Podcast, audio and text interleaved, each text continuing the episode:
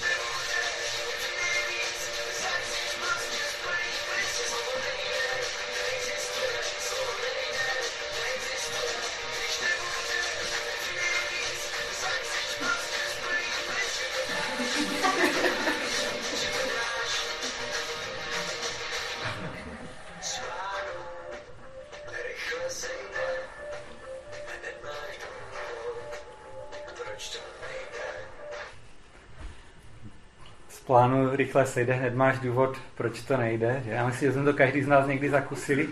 Ale je zajímavé, že eh, vlastně ta nej, nejhranější písnička loňského roku byla taky na to téma vytrvalost. Jo? Že to tak nějak rezonuje si v lidech. A, a já jsem o tom trošku přemýšlel.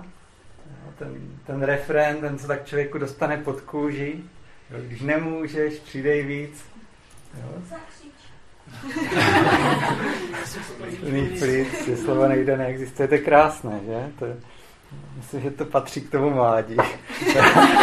Když si představím sám sebe, jakože si to vezmu jako životní krédo, že, že když eh, prostě běžím a už nemůžu, tak, eh, tak ten recept na to je, že vždycky ještě zrychlím, jo, pak ještě zrychlím a ještě zrychlím, tak pokud by to neskončilo srdečním infarktem, tak eh, to skončí tím, že se stanu pacientem nějaké psychiatrické léčebny.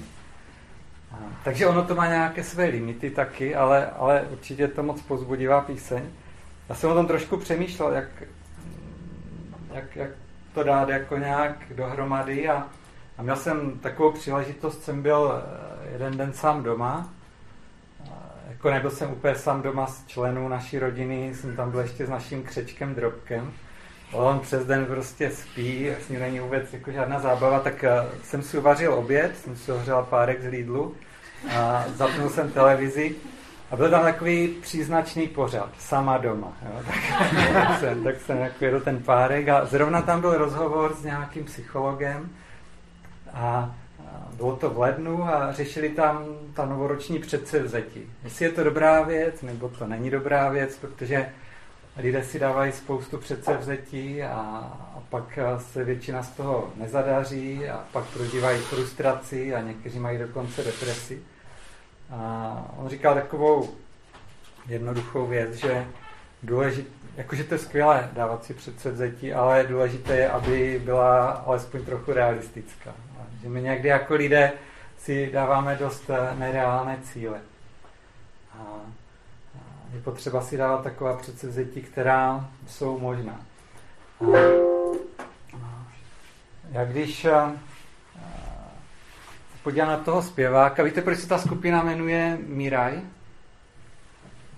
To je takový divný název, že? Miraj. Slova Mírek. Není to od slova Mírek? Je to od slova Miraj, což je křesní jméno tady toho zpěváka, toho frontmana té kapely. Jeho otec je Čech, ale maminka je Japonka a to je japonské jméno. No, když, když se na něho podíváte, podíváte se na mě, nic. Jako můžeš si počít brýle, myslím tě Jsou trošku jiné, než mám Miraj. Pořádnice. Trošku. On se jmenuje Miraj Navrátil. A je to syn mého bratrance, takže nám v krvi koluje stejná navrátilovská krev. No, je to takový můj vzdálenější synovec. A on je hrozně šikovný ve spoustě věcí. On, kdyby se nedal na muziku, tak by možná reprezentoval Českou republiku v tenisu, protože on jako žák byl v reprezentaci, ale pak, pak ho chytla hudba a taky při, při té muzice a těchto věcech tak nějak levou zadní vystudoval práva a ještě mu jde spoustu dalších věcí.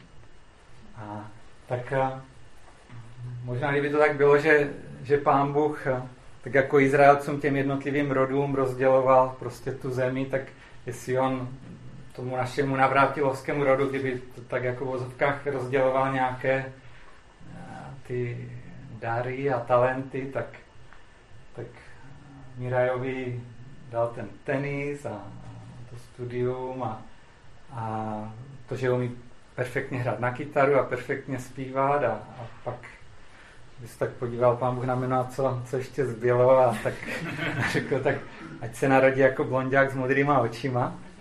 A bylo by chyba, kdybych já prostě chtěl být jako on. Jo. Já, jsem, já jsem, aniž bych věděl, že on byl tak úspěšný kytarista, tak já jsem taky chtěl být úspěšný kytarista. No, asi čtyři roky jsem trénoval, jsem tvrdě dřel na kytaru. Po dvou letech jsem zahrál babičce Dajánu, to byl první můj posluchač a ona mi řekla, že tam mám asi úplně ako, všechny akordy špatně, což mě teda zarazilo. A o další dva roky později jsem vystoupil před naší třídou na takovém kurzu. Eva tam, to by moje spolužačka, na tom kurzu taky byla, to bylo na Lučině. A tak jsme tam seděli na chatce a jsem tam zahrál dva Daňka řetězy papírový. A jedna moje spolužačka se mě zeptala, co to byla za písnička. Což mě překvapilo, protože jsem ji zpíval, nejenom, že jsem hrál tam ten text. Já jsem mi řekl, no, babí Daněk řetězí papírový. A ona řekla, aha, tu písničku znám, ale to jsem nepoznal. A takže prostě to, to už byl nějaký signál, jo? že já se snažím sice o vytrvalost, ale možná jako to není úplně ta moje parketa. No, a, ale to neznamená, že nemůžu uspět někde jinde. To teďka bude takový trošku inside joke, protože nebyli všichni na našem zimním pobytu, ale musím říct, že když jsem se neuplatnil jako v té hře na kytaru a ve zpěvu, tak jsem to nevzdal a našel jsem jinou parketu. A etabloval jsem se jako docela respektovaný zbormistr a dirigent našeho pěveckého sboru Bony a Puberty. A dokonce díky sociálním sítím už jsem zaregistroval nějaký hlas z Ameriky. A... takže, takže jako je super jako dávat si různá předsevzetí a, a mít nějaké vize a jít zatím mít odvahu v tom, ale je potřeba, aby to bylo v souladu s tím, kým jsme. A taky jako křesťané s tím, k čemu nás povolává Pán Bůh. A pak, pak je to fajn. A vytrvalost je jako moc, moc dobrá vlastnost a, a já si myslím, že bychom v ní vlastně od malička nějakým způsobem cvičení více nebo méně. Třeba v té fyzické vytrvalosti mě tak jak jsem to zažil, třeba mě cvičil můj taťka, když vymyslel, že si vyjedeme na takový malý výlet na kole. A on mi poskládal, jsem měl tehdy 6 let a on někde z kontejneru prostě pozáněl nějaké součástky na kole a udělal mi takové malé kolečko dětské a půjčil si od bráchy favoritku s přehazovačkou a, a, a vyrazili jsme a jeli jsme s Fritku místku do Kopřivnice, do muzea automobilů a zpátky. A ono to bylo nějak něco asi přes 40 kilometrů. Já jsem do té doby jezdil jenom kolem baráku na tom kole. Mamka mu to ještě 10 let nemohla odpustit. A si byl takové ten hlavní frekventované silnice, tehdy se jmenovala E7, jako mezinárodní silnice a teď jsem tam na tom kolečku šlapal a ono to bylo takové vždycky nahoru a dolů a nahoru a dolů. A vždycky do toho kopce, když jsem šlapal, tak a jsem říkal, už nemůžu a začal jsem tam ráda skučet a teďka říkal, až vyjedem nahoru, tak si odpočíneš. Tak jsem zatnul zuby, vyjel jsem nahoru a teď jsem chtěl sedat z kola a on říkal, no co děláš, teď, teď to pojede samo, teď si odpočíneš z toho kopce, z kopce a, a já jsem dole teda, že pod kopcem si odpočnem, tak já jsem dole chtěl už jako šlapat na brzdu. Počkej, počkej, teď to jede, jo, ty jedeš polovinu toho kopce, jo. tak jsme prostě pořád jeli dál a dál a, a, a mohl jsem tu vytrvalost a, a pak třeba později na střední, protože já chodím všude na poslední chvíli, tak já jsem každý den vyrazil jako do školy pozdě a s takovou aktovkou z první třídy. To tehdy bylo hrozně cool, jako nosit na střední koženou aktovku z první třídy. Jsem vždycky s tou aktovkou vyběhl a měl jsem to zhruba kilometr do školy. A celou cestu jsem musel běžet, abych eh, v 8.00 prostě dorazil. A, a běhal jsem v létě, běhal jsem v zimě. A když jsme pak ve čtvrtáku běželi tři kilometry na čas v tělocviku, tak jsem tam naprosto královal.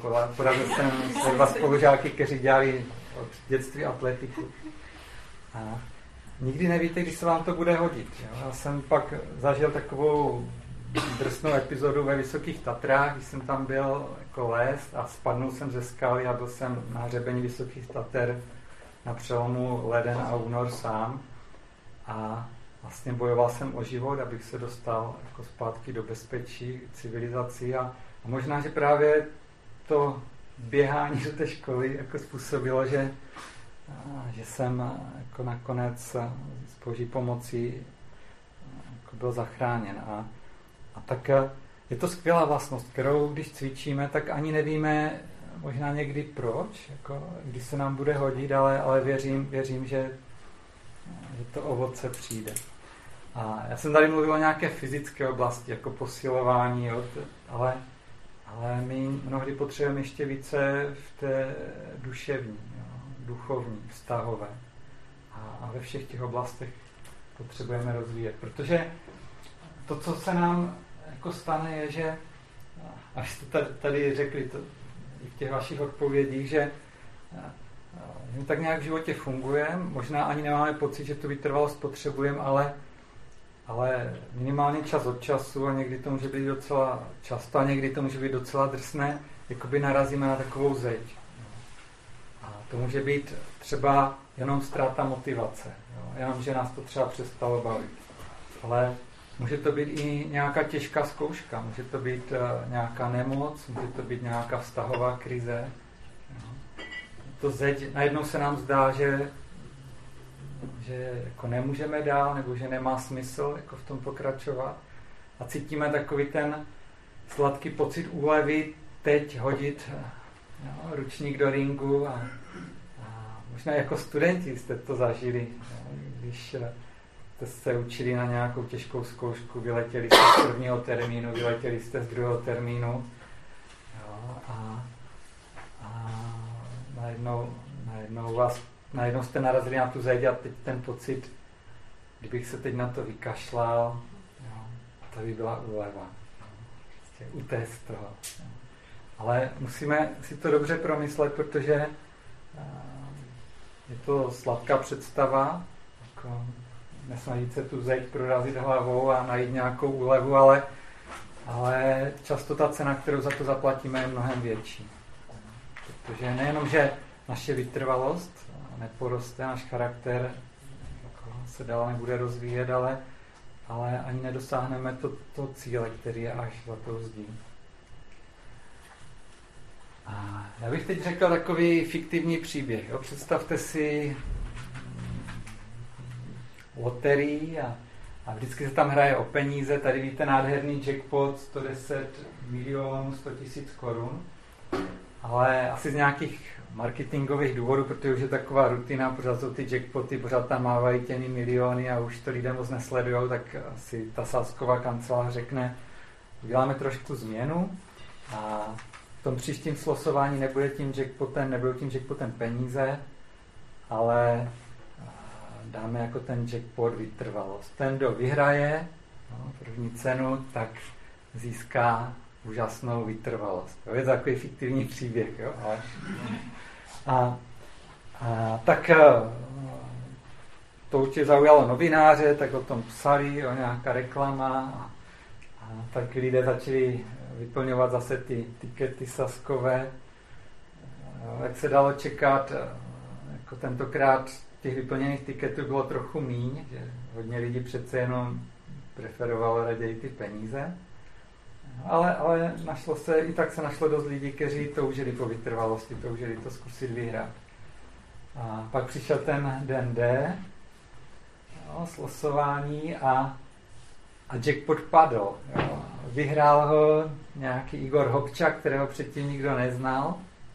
Jo, takže novináři se sesypali a začali s ním dělat nějaké rozhovory a, a to byl takový docela jinak toho lidského pohledu nezajímavý člověk, protože eh, on pracoval v Tesku, v Brně u nádraží a vlastně dokonce ho ani v tom Tesku nikdo moc neznal, protože tam pracoval teprve 14 dnů. On často měnil zaměstnání, nikde moc nevydržel a rovnal tam prostě ty plechovky do regálu. A, tak eh, s ním udělali nějaký rozhovor, on šel, převzal tu cenu, získal tu vytrvalost, jo, ještě druhý den trošku něco bylo v médiích a pak to úplně utichlo, už pod pěnou dní už zase přišly jiné zprávy a, a deset let si na něho nikdo nespomněl a po deseti letech a, eh, a, eh, nějaký novinář ho vyhledal, aby s ním udělal interview, jestli to k něčemu bylo.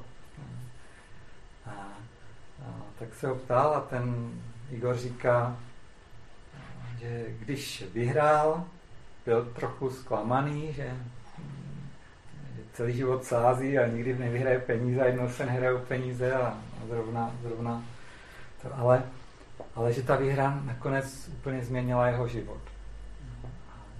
On předtím, než získal vytrvalost, tak byl člověkem, který skutečně nedokázal udržet žádné zaměstnání. Nikde nevydržel. A taky nedostudoval ani střední školu, neudělal maturitu. Ale poté, co vyhrál, tak on si dodělal maturitu a vystudoval bakaláře dálkově na vysoké škole.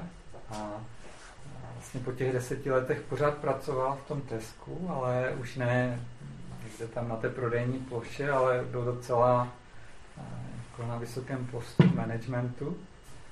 A říkal, že taky jeho rodinný život se úplně změnil, že před tou výhrou to jejich manželství bylo úplně prázdné. Přemýšleli oba s ženou, že to prostě vzdají. A ta vytrvalost je vedla k tomu, že se rozhodl zabojovat a, a usilovat o to, aby zpět získal lásku svojí ženy. A ten rozhovor uzavřel tím, že kdyby tehdy vyhrál těch 110 milionů, 100 tisíc korun, tak by mu to jenom ještě víc umožnilo, aby ve svém životě mohl vzdát úplně cokoliv, jako kdykoliv.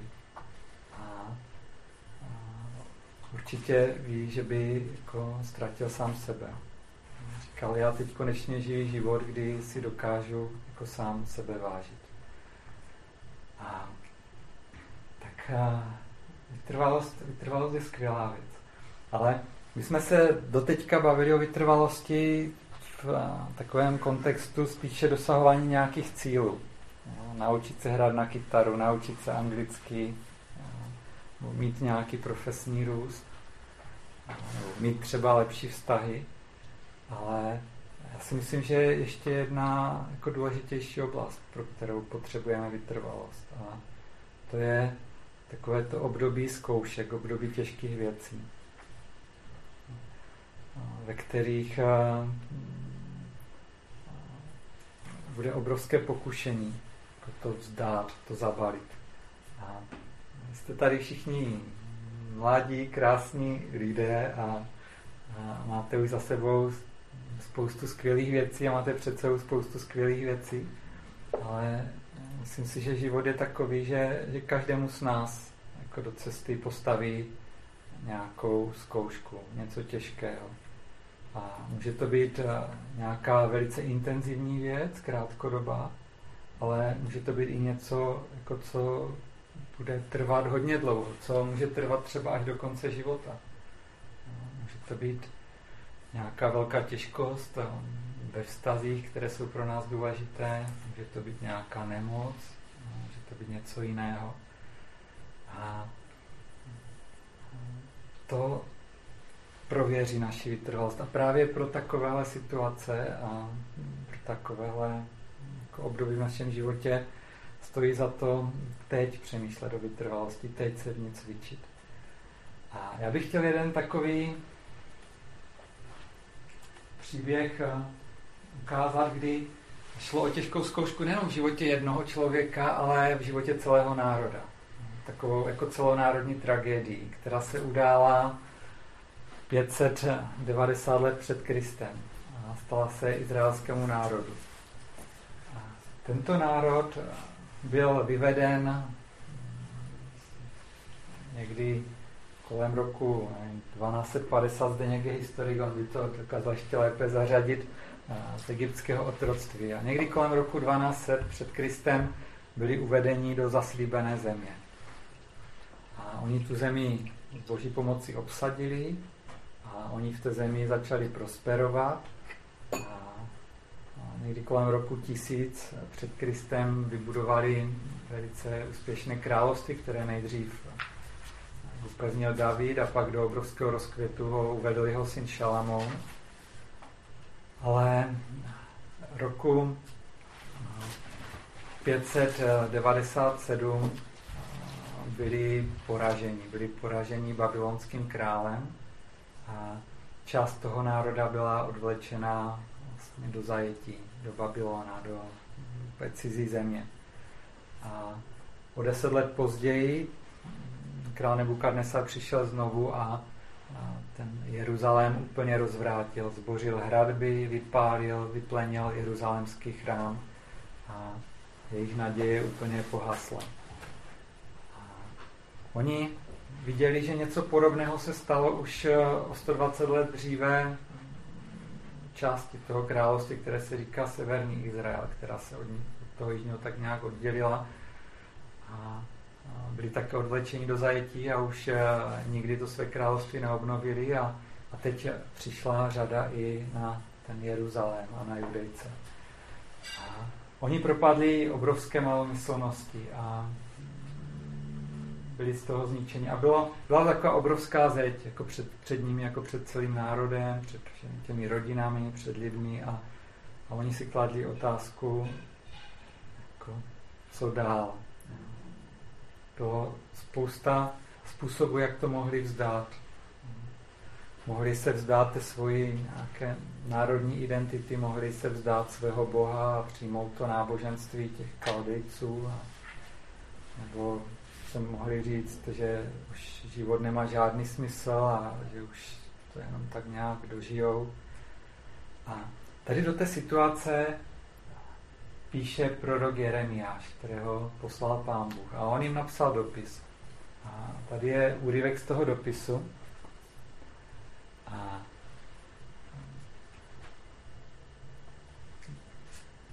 možná dřív, než, než si ten dopis přečteme, tak já pustím eh,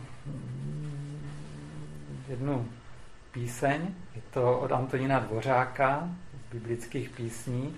A je to zhudebněný žálm, jeden z žálmů, který máme v Biblii, který se jmenuje Uřek babylonský. Tam jsme se dávali s pláčem. A, a zkusme se do toho trošku zaposlouchat a, a trošku nasát jako tu atmosféru, jako ve které ten národ byl.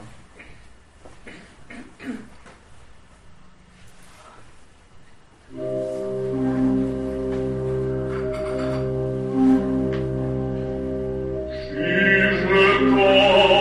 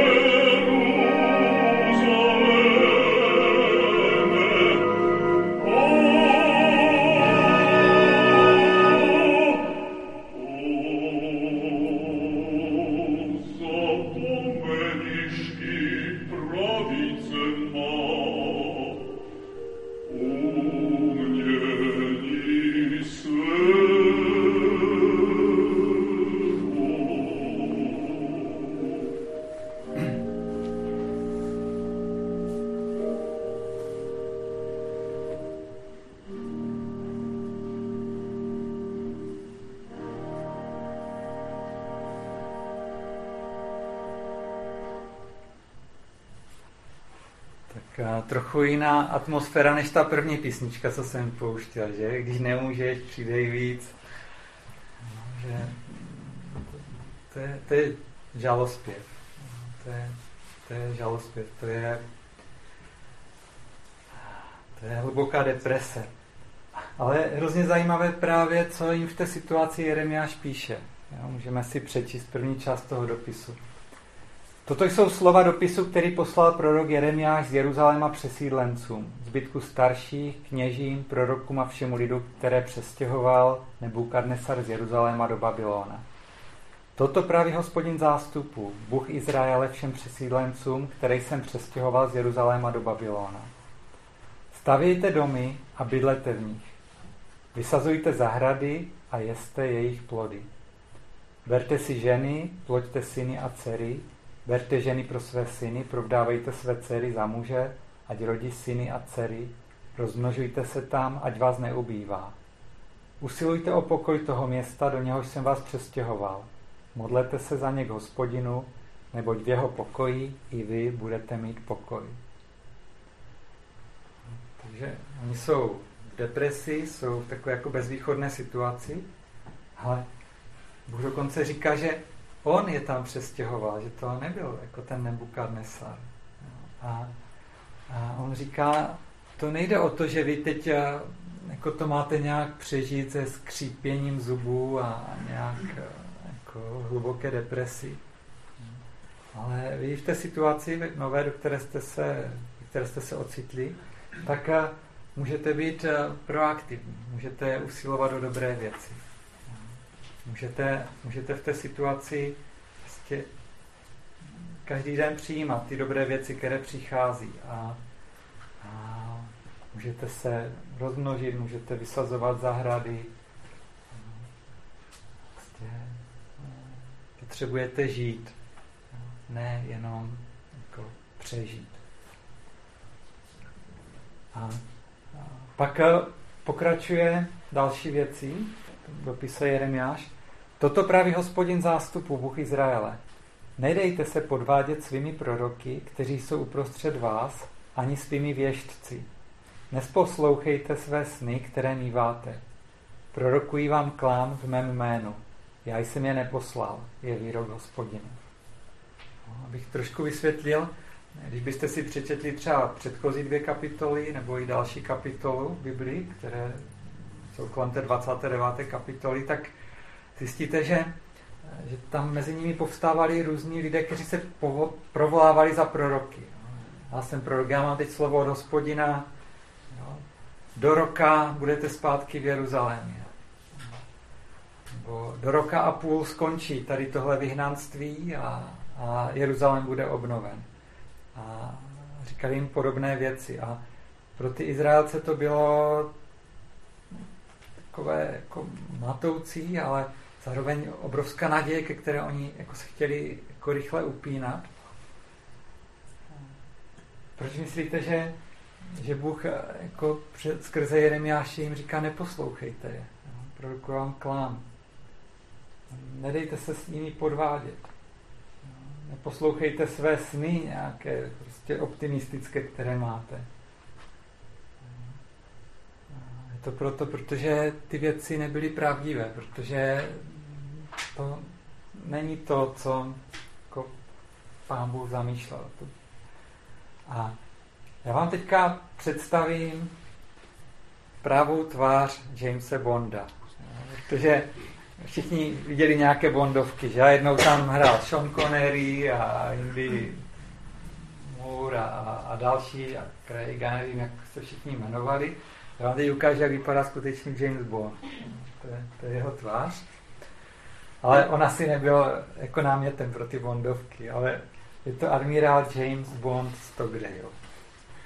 A, a proč ho tady ukazuju? Je to jako zajímavý člověk se zajímavým životním příběhem. To byl vlastně americký voják vůbec jako z nejvyšší šarží, který se ocitl během větnamské války ve větnamském vězení. A on v tom vězení strávil sedm let v nelidských podmínkách a byl tam opakovaně mučen.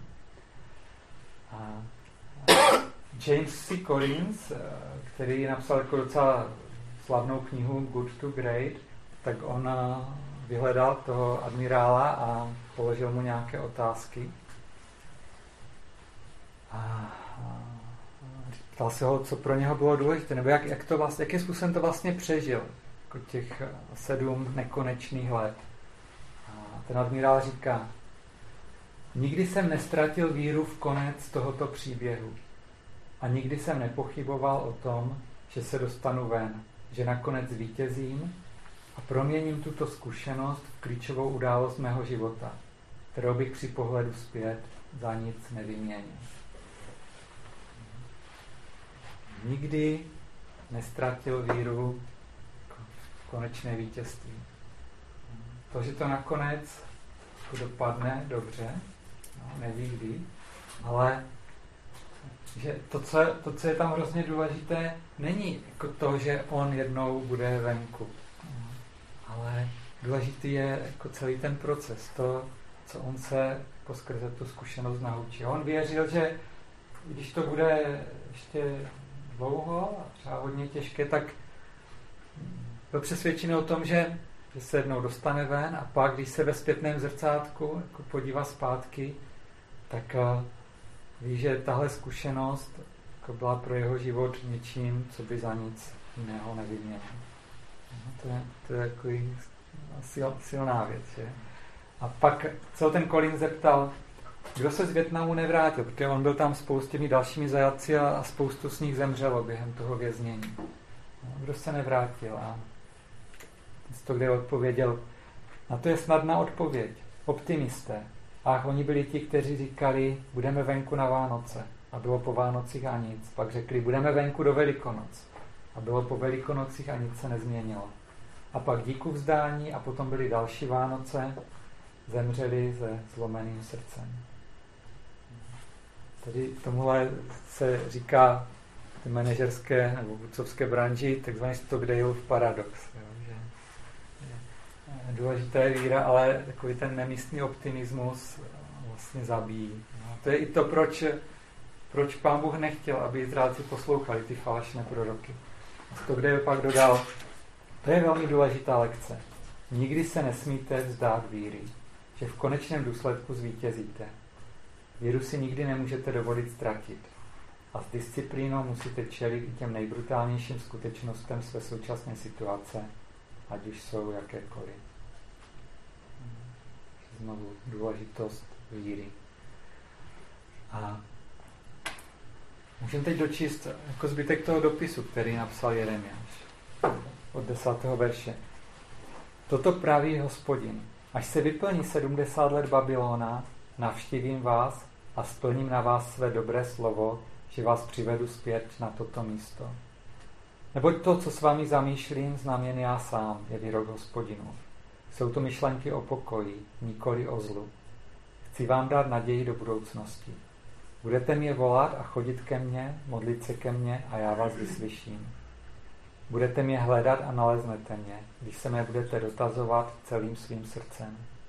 Dám se vám nalézt, je výrok hospodinův, a změním váš úděl. Shromáždím vás ze všech pronárodů a ze všech míst, kam jsem vás vyhnal, je výrok hospodinův. A přivedu vás zpět na místo, odkud jsem vás přestěhoval. Tady je tady zaslíbení. Bude to nějakou dobu trvat. No, bude to trvat 70 let. Ale já vás eh, vysvobodím, já vás zachráním. A já si vás přitáhnu k sobě. A možná si řeknete, to bylo těžký, můj takových ztracených 70 let, možná ztracená generace nebo několik generací. Jo? Co, co za tu dobu mohli v tom Jeruzalémě ještě vybudovat. Ale my z historie víme, že to bylo možná nejdůležitějších 70 let jako v celé té izraelské historii. Oni od samého počátku, od okamžiku, kdy byli vyvedeni z Egypta, tak vlastně padali pořád v jedné a též věci. Je vyvedl skutečný Bůh, složitel celého vesmíru, skrze spoustu mocných činů a zázraků. Rozhrnul moře, provedl je suchou nohou, rudým mořem, dělal spoustu úžasných věcí ale už na té poušti si vytvořili modlu, sošku zlatého telete, kterému se chtěli klanět. Pak byli uvedeni do té zaslíbené země a vlastně bylo to s nimi takové jak na houpačce. Sotva se měli trochu dobře, tak na hospodina zapomněli a začali se klanět takovým jako bůžkům, které měly ty okolní pronárody a vyráběli si je ze dřeva a z kamene a ze zlata a různé oltáříky a začali uctívat tyhle bohy. A když pak na ně dopadly nějaké bědy, tak, tak se vrátili k Pánu Bohu, ale byli tam jenom, jenom chvilku, než, než jim zase otrnul. A tohle je provázelo po 600 let, až do toho babylonského zajetí.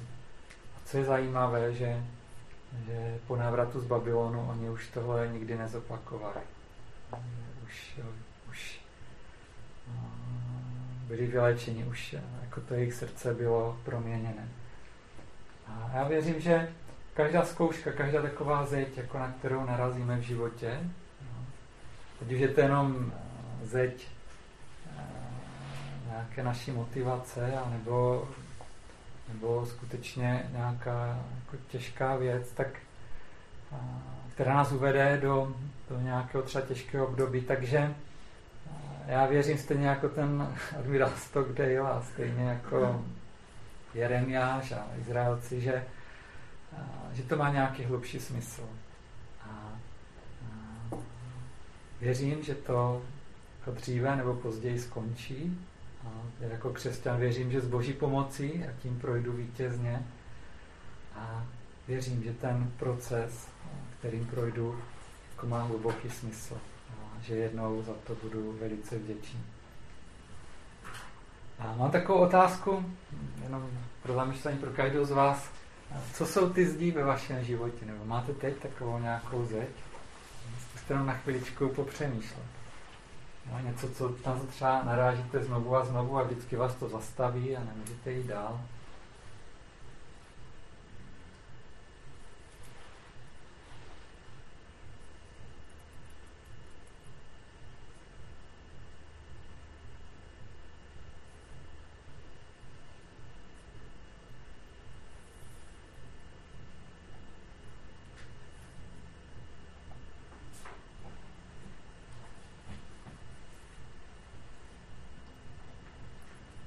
Možná člověk potřebuje trochu víc času, možná když budete chtít, můžete odpoledne, až budete sami o tom víc popřemýšlet, ale, ale věřím, že každý z nás má takové zdi.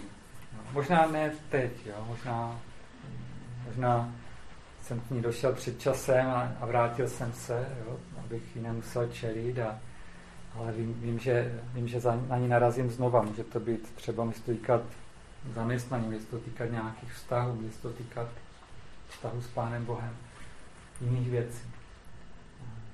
A, a říkáte si, to bych musel být rytíř Brtník z Brtníku, jestli znáte to Adži duchové, jak, jak on tam v tom sklepení procházel tou zdí, dokud nezapomněl to zaklínací formuly, no, abych, abych tím mohl projít, ale, ale jestli, jestli mám říct nějaký recept na to, jak růst ve vytrvalosti, kde, kde se to láme, kde, kde buď jako rostu, anebo nerostu, tak je to právě v tom, jako když narazím na tu zeď, tak jestli to vzdám, se zastavím, a nebo jestli ji zkusím projít, jestli to zkusím ve víře překonat.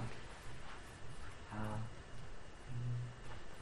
a ta zeď vypadá taková hrozně reálná, taková mnohdy fakt neproniknutelná, ale, ale když to zkusíte, když se nezastavíte a ve víře jako vykročíte, tak možná uděláte takové malé odhalení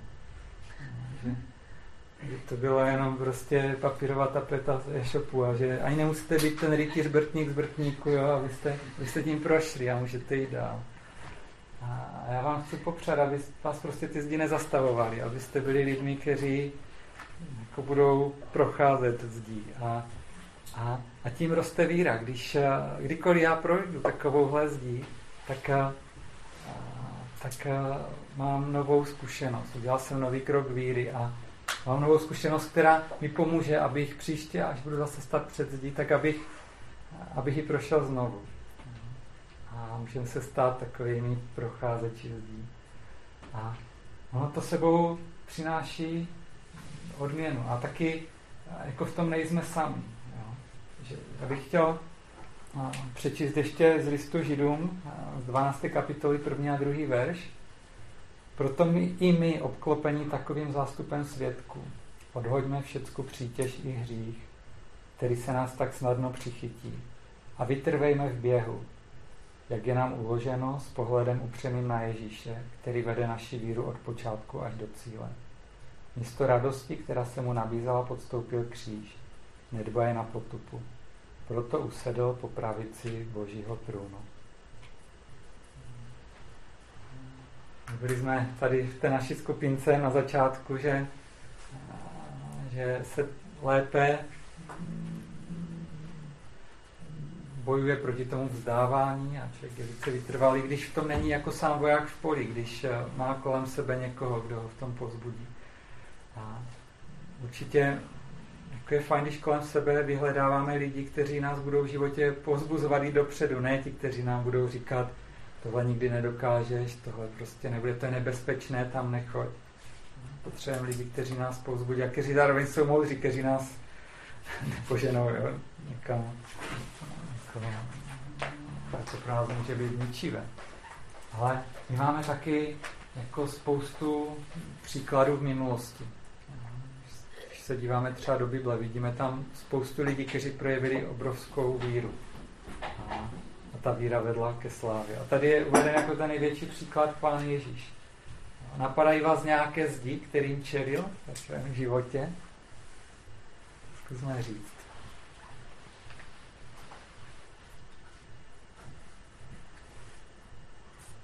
Odmítání lidí. Hmm. Hmm. Nepochopení rodičů. Hmm. Tak mu tělesný třeba. Hmm. Hmm. Tam bylo tolik věcí, kdy, kdy to mohl vzdát, když si mohl říct, tak tohle mi fakt nestojí za to.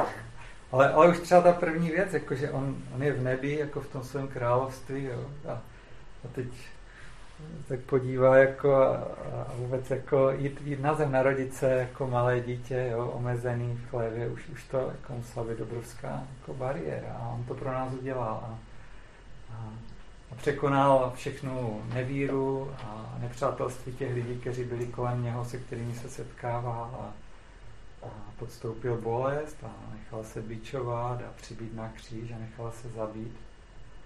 A, píšou místo radosti, která se mu nabízela, podstoupil kříž, nedbaje na potupu, proto usedl po pravici božího trůnu. Když, když projdeme tou zdí a když prokážeme vytrvalost, tak ta vytrvalost je korunovaná slávou. A mluví o tom i Jakub. Blahoslavený člověk, který obstojí ve zkoušce. Když se osvědčí, dostane vavřin života, jenž pán zaslíbil těm, kdo ho milují. Tam to slovo obstojí, tam v tom původním textu, nový zákon byl napsaný v řečtině, tam je slovo upomeno, a to se překládá spíš jako kdo vytrvá. Bohoslavený člověk, který vytrvá ve zkoušce, když se osvědčí, dostane vavřin života. vždycky, když vytrváme, tak je to korunováno slávou. A já jsem se líbil, že, že dojdeme až do Mexika, jo? takže už, už jsme skoro v závěru. A když se řekne Mexiko 1968, co se vám vybaví? To určitě olympiáda, že? Olympiáda, správně. Jsem tak vystřelil. No, a, a, a co s tou olympiádou? Určitě jsme tam měli nějakého zástupce, který byl fakt dobrý. A nebyl to takový ten zátopek? To nebyl, to. Tak to, to byla Čáslavská. Ano, Věra Čáslavská. jako, vy prostě jste tu olympiádu asi nikdo nemohli sledovat. A já jsem tomu měl hodně blízko. Já jsem už měl minimálně tak 20 cm, ale narodil jsem se až v lednu 69, takže, takže jsem taky nestihl fandit. A, a jako pro nás, jako pro Čechy, je to spojené s Věrou Čáslavskou. Gymnastka, která na těchto hrách získala čtyři zlaté medaile a dvě stříbrné medaile v gymnastice. Já si myslím, že už žádný český sportovec ji patrně nikdy nepřekoná. Jako nejvíc má našlapnuto Ester Ledecka, pokud bude hrát i tu první lineu v hokeji a poběží biatlon a několik dalších disciplín, tak možná jako se to něco jako, možná může atakovat Časlavsko, ale ona už na předchozí olympiádě v Tokiu získala tři zlaté jo, a pak v Mexiku získala další čtyři. A, a, ale jako zajímavé bylo, že ona tu jednu, tu poslední zlatou, nejdřív vyhrála jako sama, ale oni pak přepočítávali nějak body a zjistili, že nějaké Rusce ještě přidali něco, něco tam poopravili a měli úplně stejný počet bodů a na tom nejvyšším stupni stáli spolu. Jo? Čáslavská s tou ruskou gymnastkou. A to možná znáte ten příběh, že oni zahráli českou hymnu a když hráli ruskou hymnu, tak Věra Čáslavská místo, aby se dívala jako k té vlajce, tak, tak jako otočila hlavu a dívala se do země udělala takové gesto a to gesto jí stálo vlastně eh, její celou jako další kariéru. Už, eh, už nikdy nereprezentovala Českou republiku a dokonce eh, ji jako sedminásobnou olympijskou vítězku vyloučili z Českého svazu tělesné výchovy. Já jsem ve třetí třídě začal jezdit závodně na saních a hned jsem se stal členem Českého svazu tělesné výchovy, takže já jsem, já jsem jako byl, jo, ČSTV a, a sedmnásobná olympijská vítězka jako z něho byla vyhozena. A já si myslím, že ona musela projevit obrovskou vytrvalost nejenom předtím, než získala všechny ty zlaté medaile, jo, kdy od malička dřela, jo, trénovala každý den, jo, ale možná ještě víc musela a, jako projevit potom, jako těch dalších 20 let, kdy vlastně si jako v tom sportu už vůbec neškrkla. A člověk by si mohl myslet, že, že pak, když přišla revoluce, tak že už, už to bylo super, ale i pak v roce 94 postihla velká rodina tragédie, kdy vlastně její syn v nějaké potyčce vlastně nechtě zabil jako svého otce, jejího ex-manžela. A pro ní zašlo další jako hrozně těžké období, deseti let, kdy prožívala i deprese. No, ale nakonec jako z toho všeho jako povstala a, a ten závěr jejího života byl velice takový radostný a činorodý a aktivní. Ale to, to je ten, to naše želisko ohně. Ale bych tady úplně na závěr chtěl pustit ještě jiného sportovce. Ty jsi tady zmínil zátopka. Čím je slavný zátopek? Čím se tak proslavil? On běžel nějaký ten maraton, ale on ho neběhal. A on ho vyhrál jenom proto, že mu trenér řekl, prosím tě, běž za tím, který to umí, no a potom ho předběhne. on byl takový, jak ta Ester Ledecká v tom Super G, jo? že on, on v životě neběžel maraton a, a vyhrál ho, jo? a si zlatá medaile. Aha.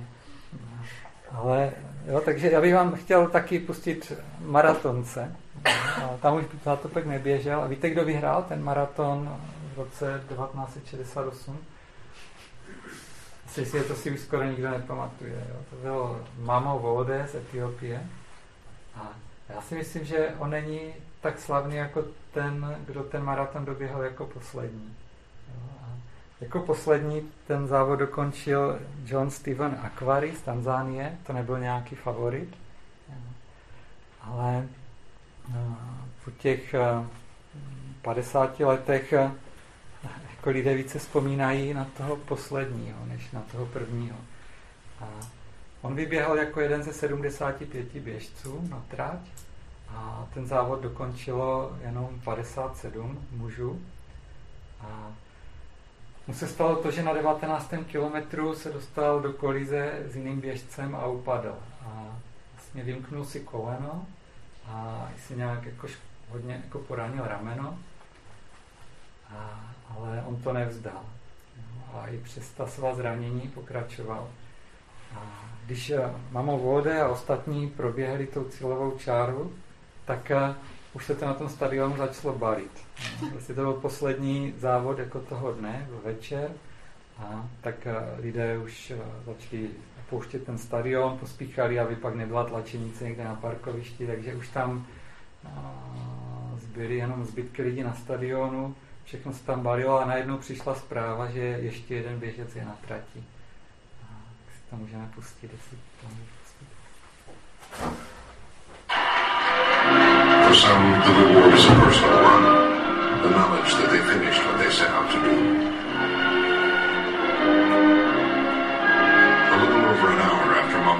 Crosses the finish line, John Stephen Aquari of Tanzania approaches the stadium, the last man to complete the journey. A voice calls from within to go on, and so he goes on.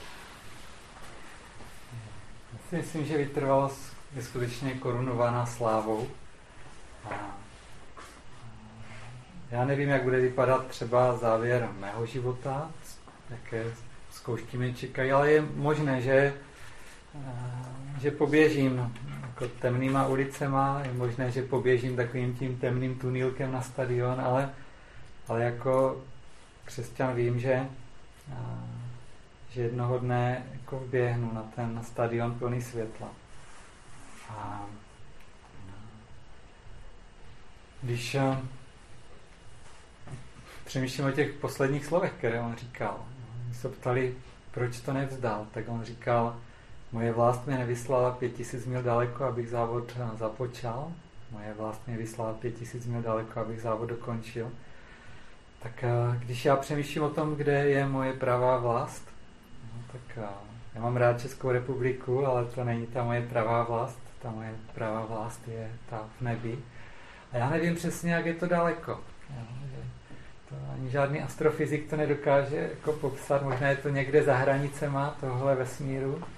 Jo, takže možná je to daleko i několik tisíc nebo několik miliard světelných let. A já si chci připomínat, že moje vlast mě nevyslala miliardy světelných let daleko, abych závod dokončil. Abych závod započala, abych ten závod dokončil. A tak já nám všem chci popřát, aby jsme byli nevzdávači, aby jsme rostli ve vytrvalosti, aby jsme byli ti, kdo umí procházet zdí a abychom měli jasnou vizi toho cíle a toho vítězství, kam jdeme. Aby jsme jenom tak jako nešli životem abychom věděli, kam patříme, kam jdeme a, a těšili se na ty věci, které přijdou. Tak moc díky za pozornost.